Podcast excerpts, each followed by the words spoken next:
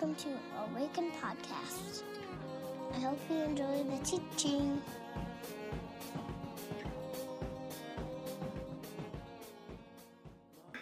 All right, so uh, I'm excited to introduce my friend Dan Lucas. Uh, Dan and I met uh, a while back when I was working in another church, and um, I was at the annual meeting for the Northwest Conference of our denomination this week. So all is well on the conference front, friends. I was your representative there. Um, so I was in Duluth um, playing and doing what you do at those, and I, I asked Dan to write a sermon this week instead of me. So if you would, please welcome my friend Dan Lucas.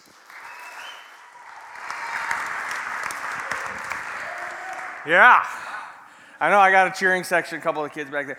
Uh, speaking of the, the uh, added bonus, the upside of coming to the second service, I may or may not have said a bad word on accident in the first service. So hopefully we're going to remedy that this time. I don't know. So I don't normally do that, right? That's not like my thing, like walk in and whoops. But uh, uh, thanks for having me. It's good to be here.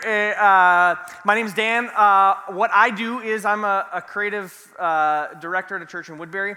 So I oversee a bunch of people. I got a team of folks, and together we, um, we plan worship services and uh, figure out how to communicate with our church. And it's a lot of fun. On top of overseeing those things, I get to preach. And, uh, and then I, this is my favorite thing I get to do. I get to help people uh, learn, figure out how to develop a habit of prayer in their life. That's, uh, that's probably my favorite thing that I get to do. Um, I got a picture uh, I want to show you.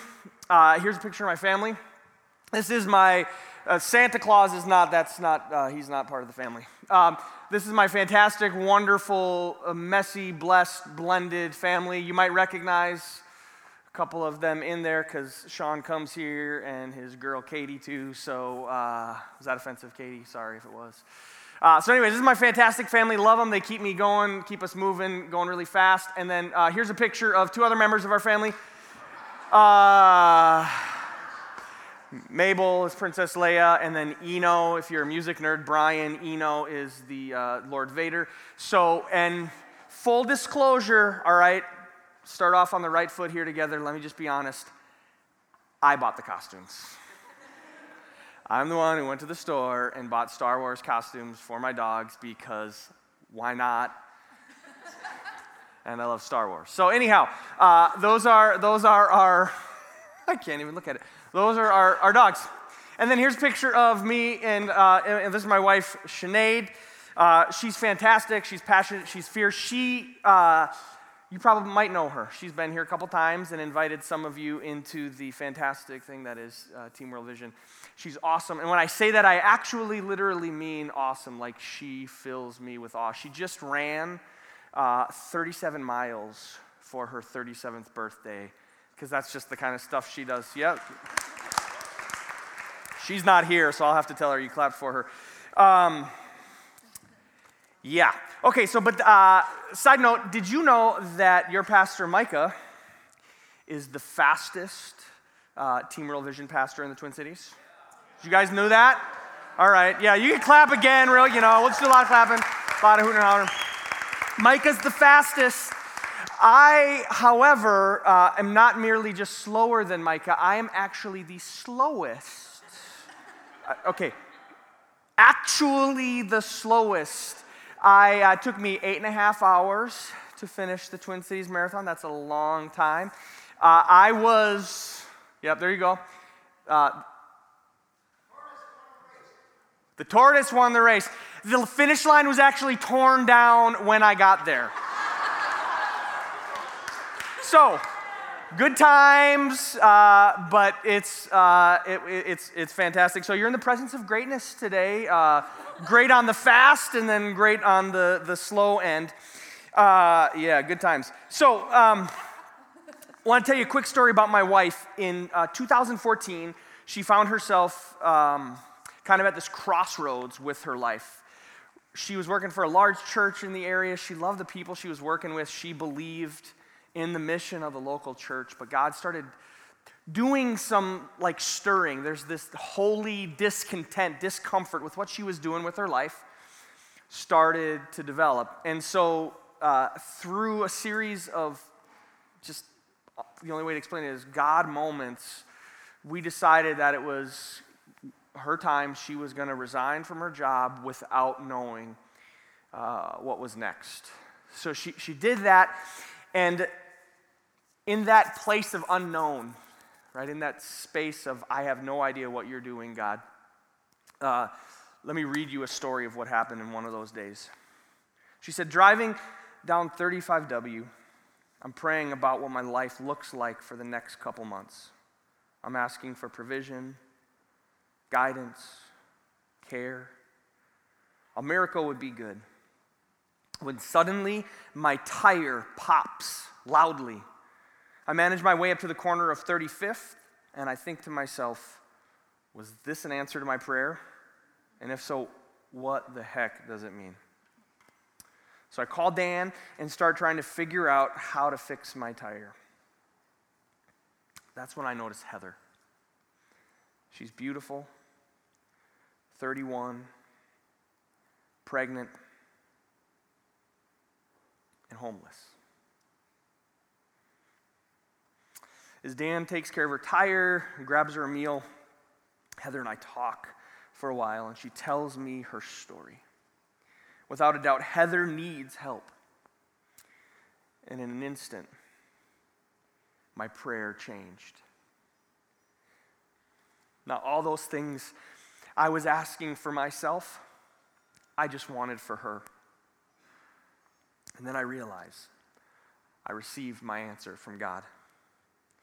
He says, Don't worry about your life. Matthew 6 is playing in my heart. I just need to remember all of these things. In that moment, in a popped, lifeless tire, God resurrected how my wife saw her life. In that space, the resurrected Jesus opened her eyes and invited her to stop looking at herself and see others. Saying, Don't worry about yourself. I have you. And this, her story, that story, it's just one of the many stories that's happening all around us. All around us, in this room, out in that world. It's just one of the many ways that God is bringing new life into this world. Because You guys are in a series called uh, Sequitur, where you're exploring the consequences and the implications of the resurrection, of Easter, right? If resurrection happened, if Jesus was raised from the dead, then what? What does this possibly mean for us? And if we stop for just a moment and we think about that, that question, if the resurrection, then what? we find a question that is at the very heart of what it means for us to follow Jesus. Because we're not just following him because he may gave good advice on how to do certain things. He did that. But that's not the thing that calls us. The new life, it's the resurrection, it's the invitation into life. So, if Jesus the crucified Messiah, has been raised from the dead. If that is true, then what does it mean? What are the consequences? It has to matter. So, so far, you guys have talked about how the resurrection moves us to be missional people, people that live on, on a purpose, right? We live on purpose. We live with purpose. Because Jesus was raised from the dead, our lives have meaning. And then he talked about how, because of the resurrection, we are generous people. We realize that this life, all the things we have, the stuff, first of all, it's not it. It's not what it's about. But more than that, it's ours to share and give. It's life to share and give to those people who are around us. Today, we're going to look at how the resurrection of Jesus how it breathes new life into our work, into the work of our hands. Now, before we, we dive in into it, I want to just a couple quick things. First of all, this is like, uh, we're going to skim the surface today, right? You, you I mean 12 hours and 40 conversations later, and you can barely, you know, crack the surface of figuring this out. So what we're going to talk about is like level one. What's the first thing I can do to find resurrection life in my work? All right, it's just, we're going to have a real surface, but a, a, place to begin seeing that happen. And if you find yourself in a spot in your life where you're going, I need more of this conversation, let me just recommend there's a great book out called Garden City uh, by a guy named John Mark Comer. And it, what it does is it talks about all this. It talks about vocation, it talks about calling, it talks about work, it talks about rest talks about who we are and what we're made to be, and it, it's, it's fantastic. So if you want more, uh, I would encourage you to, to check that book out. And the second thing is, before we start talking about work, we got to get on the same page. What do we mean when we say the word work? Because it can mean a bunch of different things to a bunch of different people. As I was thinking about this this week, I, I realized one of the things that was embedded in me about work when I grew up was it wasn't work if I wasn't miserable. right? Like that's it, man. If you're if you're not like living for the weekend, that can't possibly be work. So let's let's make sure we got the same definition of work uh, with us. So when I say work today, here's what I mean I mean your job. I actually mean the job, the thing that you get paid to do. But I also mean the thing that you don't get paid to do. Like, think about parenting parents, moms, dads, stepmoms, stepdads, grandparents, neighbors, right? Like, you don't get paid to be a parent. In fact, uh, they actually charge you to parent. And by they, I mean your children, right? So the employees charge you, it's, it, it's messed up. So it's what we get paid to do, and it's also what we just have to do. It's our responsibilities at home, it's our opportunities in our neighborhoods. It's the cup of coffee you make for your wife or your husband in the morning every day. It's the way you engage and love your children and help them move forward in life, not just force them to comply. So when I say work, I mean any of the stuff that you find yourself doing, any of it. And as we follow the resurrected Jesus, as we follow him, life, there's life for us in that space. All right, so what we're going to do is uh, we're going to go to Genesis 1. We're going to read Genesis 1, a piece of it together, and we're going to see uh, how God makes us. We're going to see what our identity is and see what that has to say to us about work. And then we're going to pull that idea a little bit uh, through the scriptures and make our way to Jesus to see what Jesus has to say about this. And then after we do that, we're going to land where uh, what I like to call my so what questions. Right? And these are questions that we ask ourselves so, so that at the end of our time here, we didn't just have a really nice conversation. You just didn't, you know, laugh at my really funny jokes or any of that stuff, but there's actually a so what. It matters. So, so what does this, what, what does this mean for my life? And then my, my favorite, though, is so what do I do? Like, what's one actual practical thing that I can do to move this forward, to move this idea that my work can have the resurrected life? What can I do to move that forward? So I'd like to invite you to stand up uh, as we read God's word together this morning.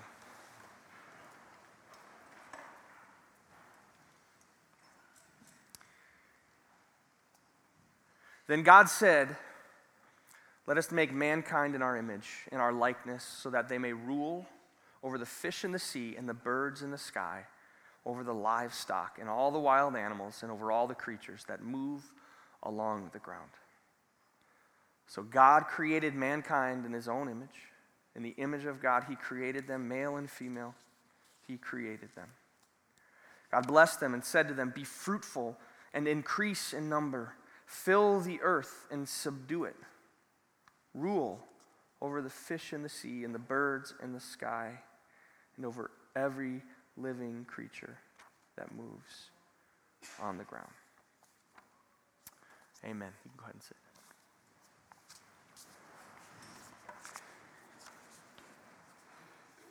So the reading begins with the word then. Right? Just picking up right there, this four letter word then is packed full of a whole bunch of context for us. In, in the previous 26 verses, the author of Genesis has sung us a story of how God made everything. tells how, how he made light and darkness, heaven and earth, day and night, how he made each creature, the sea, the land, all of that, how he made all of those things. And, and as the song goes on, after each thing he makes, there's a refrain that pops up.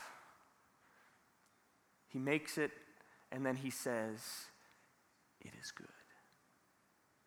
He creates, he makes, he works, and he says, It is good.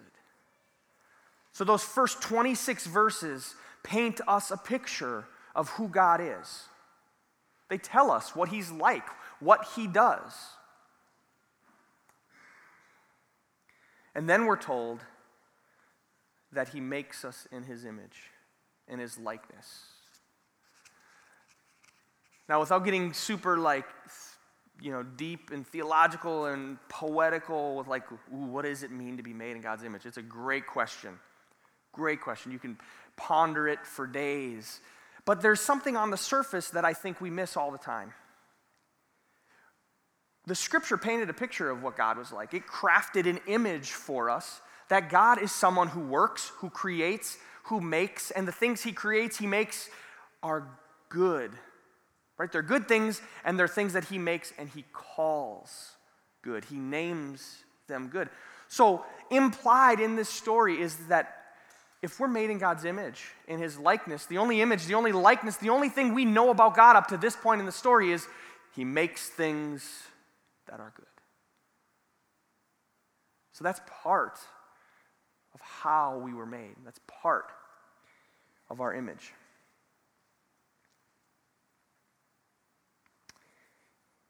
Then the song continues, and what's implied becomes explicit. God says that we are made to rule.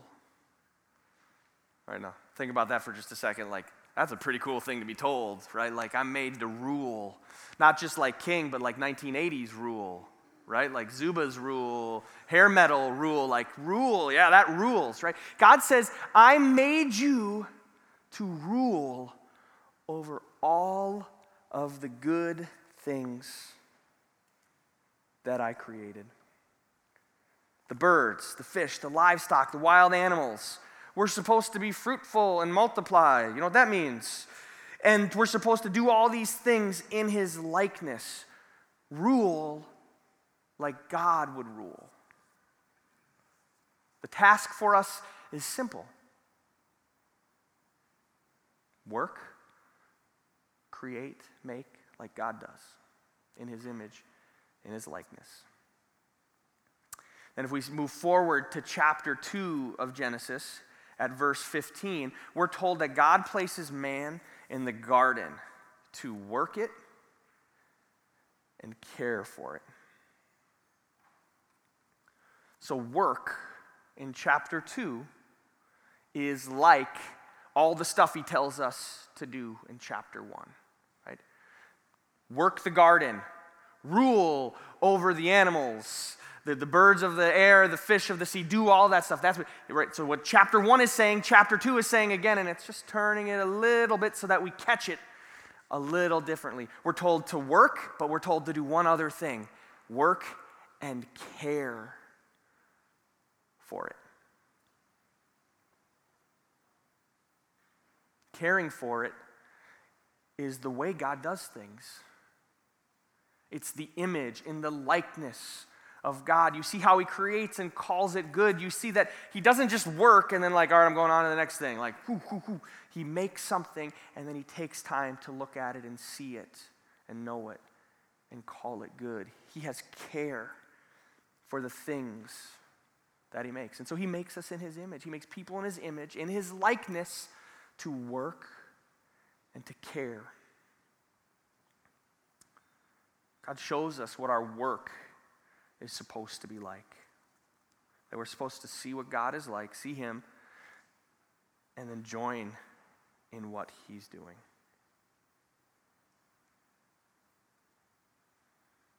But in the garden, as the story continues, Adam and Eve, they break from, they break from this. They stop doing the stuff God has for them to do in the way God has for them to do it, and they start doing it their own way.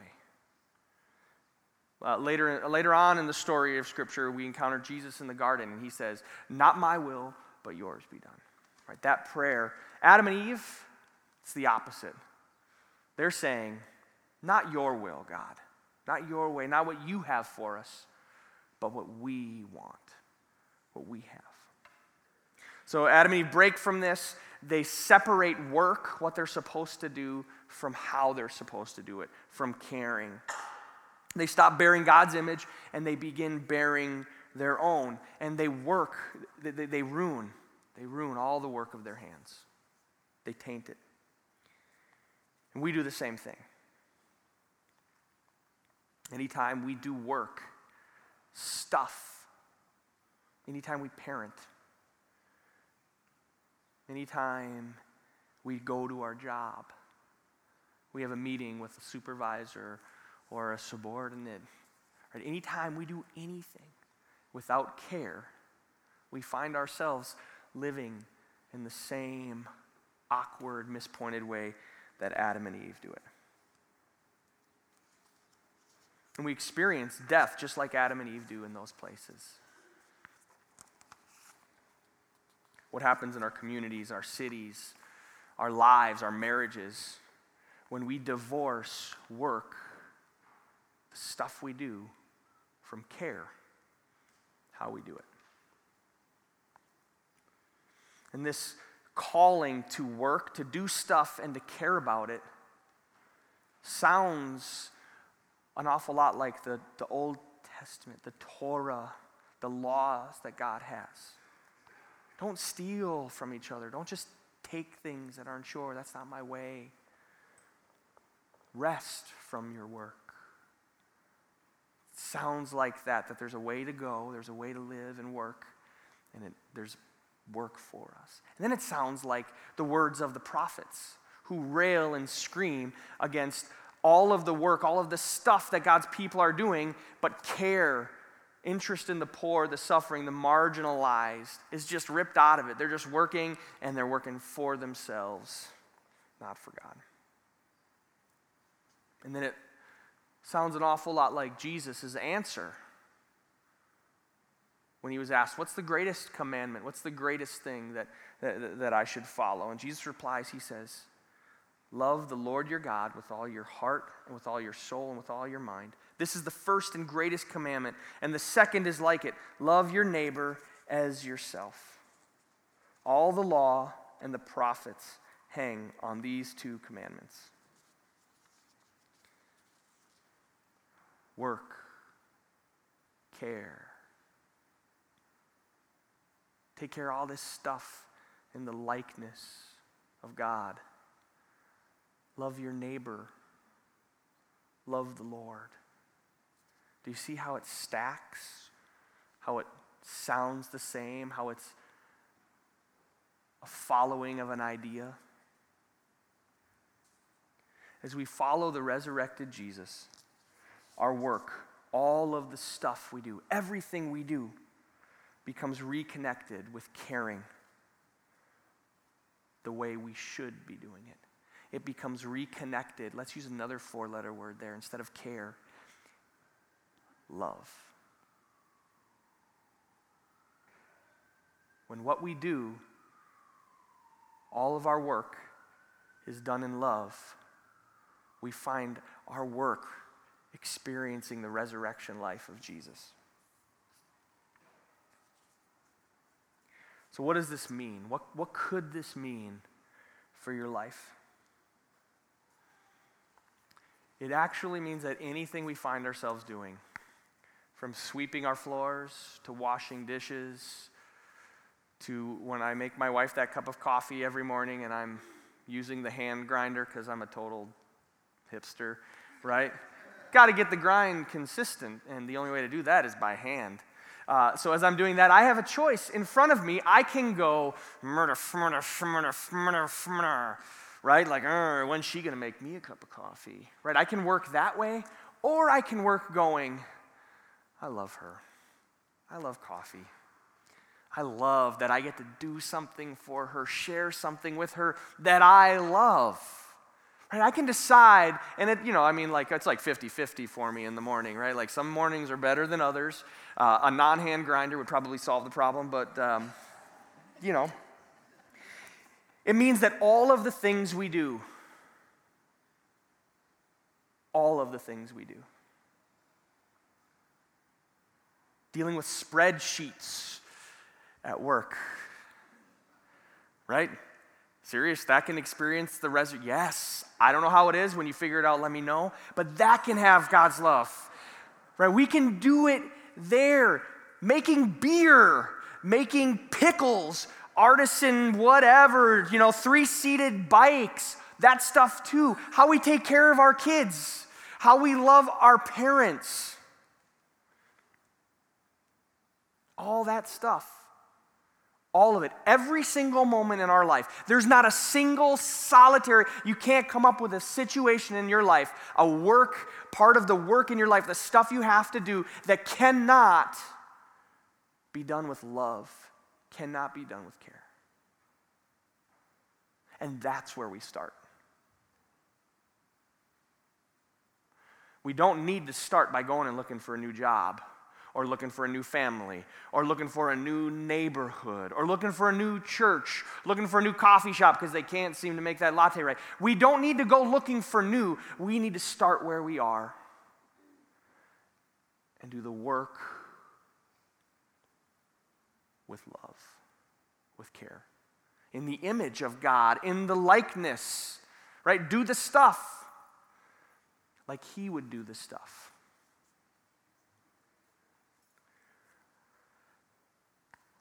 So, maybe you're like, all right, that sounds good, that sounds fine. I have no clue how I'm going to put this into practice. I got you. All right, I got a prescription for you. Uh, you're actually, I want you to do something three times and then call Micah. Uh, it's funny your last service, I guess, when I did it. Um, here it is, super simple. I want you to pray the Lord's Prayer three times every day in the morning, at lunch, and then maybe at dinner or before bed or whatever. And here's the thing it's not a magic pill. It will, the work the Lord's Prayer, saying that prayer, does in you, what it forms in you, isn't a solution to the problem. What it does is it reminds you three times every day who you are, your identity, who you are, and what you were made for, what the story you're living in is. Our Father in heaven, holy, hallowed is your name. In the image, in the likeness of God, okay, right? Start there. And then it gets really good. Your kingdom come your will be done on earth as it is in heaven. That line, that's it. That goes all the way back to what happened in Genesis. We're here to work and care to see it be on earth, wherever we are, whatever we're doing, whatever we're working on. We're here to see that be like it is in heaven. Give us this day our daily bread. We remember that we're dependent. But not only that, it's not give me my daily bread, it's give us. Try praying that prayer and ignoring the guy you drive by on the freeway, the freeway ramp every day. Give us this day our daily bread. Forgive us, not them. Forgive us, me too, our debts as we forgive our debtors. Lead us not into temptation. Deliver us from evil. As you find yourself doing that three times every day, you'll begin to see resurrection pop into the work of your hands. You'll be thinking those words. You'll go, on earth as it is in heaven, as you're making whatever it is you're making, as you're doing whatever it is you're doing.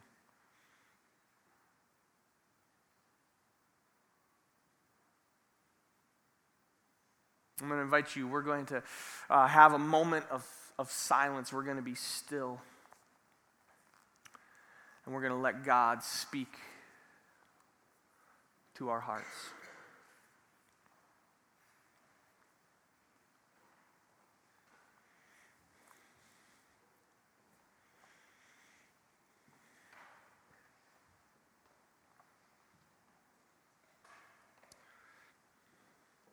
Jesus, as we follow you, as we follow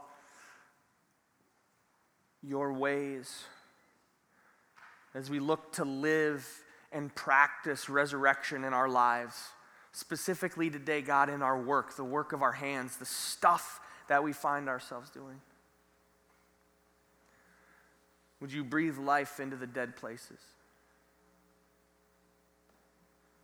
Would you reveal what you're saying? Show us the work for our hands and give us hearts of care, hearts of love. Amen. It's good. It's good. I'd like to invite you uh, just to hold your hands out and just look at them. See them. These are the hands of Jesus in our world. Go, working, caring, and loving. See what God is doing around you and join in to see it be on earth as it is in heaven. Amen. Go in peace.